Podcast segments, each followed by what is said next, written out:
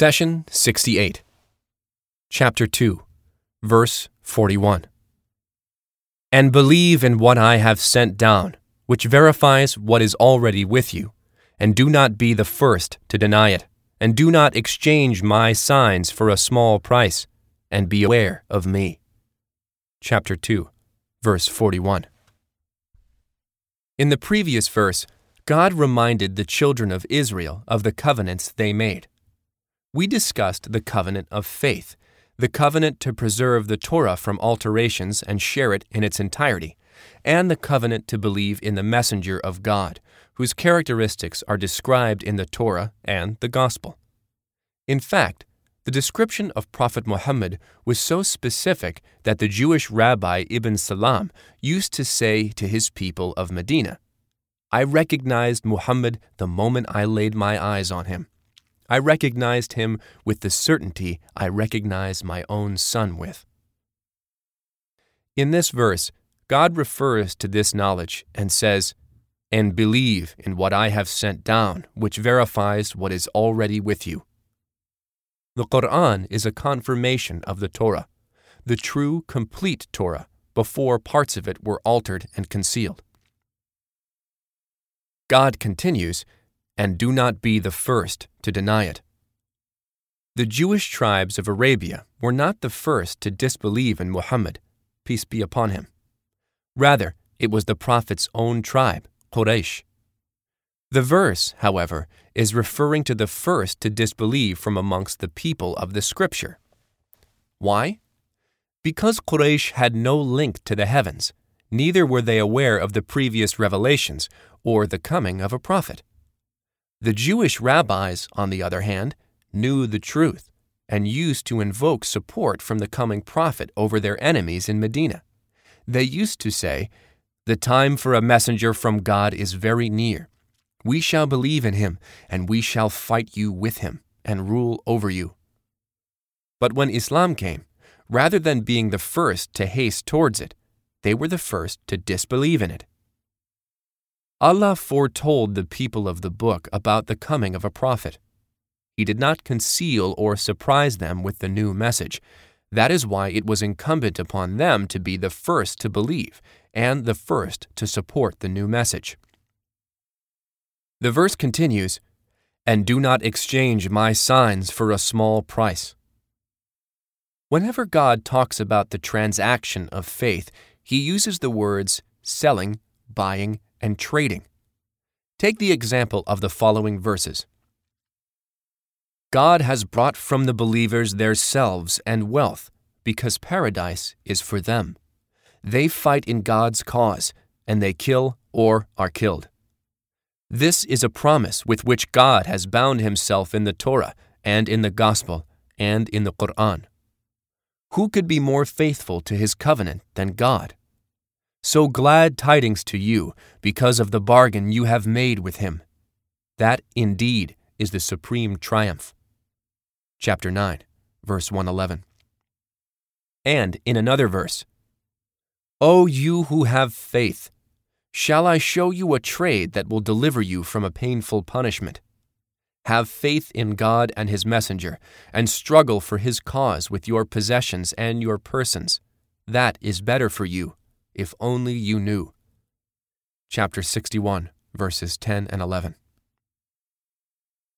We know that trade is a mediation between the producer and the consumer. The producer wants to sell a product, and the consumer is in need of that product. It is within our human nature to want a good deal and to search for the biggest profit. Here, Allah utilized trade to turn our attention toward a great deal and a sure way of earning huge profit. Worldly gain in business is based on the effort you put in, your competitors, and the advantages you have. Earning a profit from God, on the other hand, is based on God's ability, so it is limitless and eternal. Here is the deal. In exchange for self restraint and a small part of your freedom in life, Allah will grant you immense pleasure and eternal freedom in paradise. Take a moment to think about your short time on earth. How many years will you live? 50? 60, 110?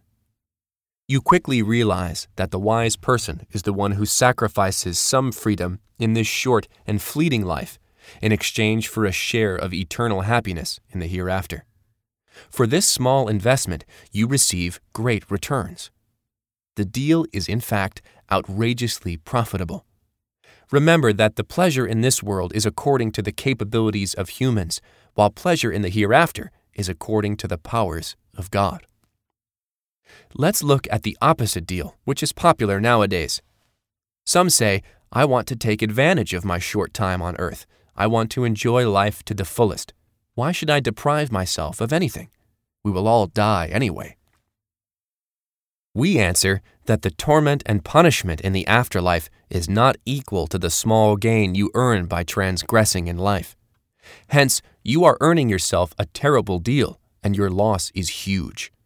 Anyone who exchanges something valuable and permanent for something invaluable and temporary has made an awful business deal. This brings us back to the verse. God is advising the children of Israel against making this terrible deal. He says, and do not exchange my signs for a small price.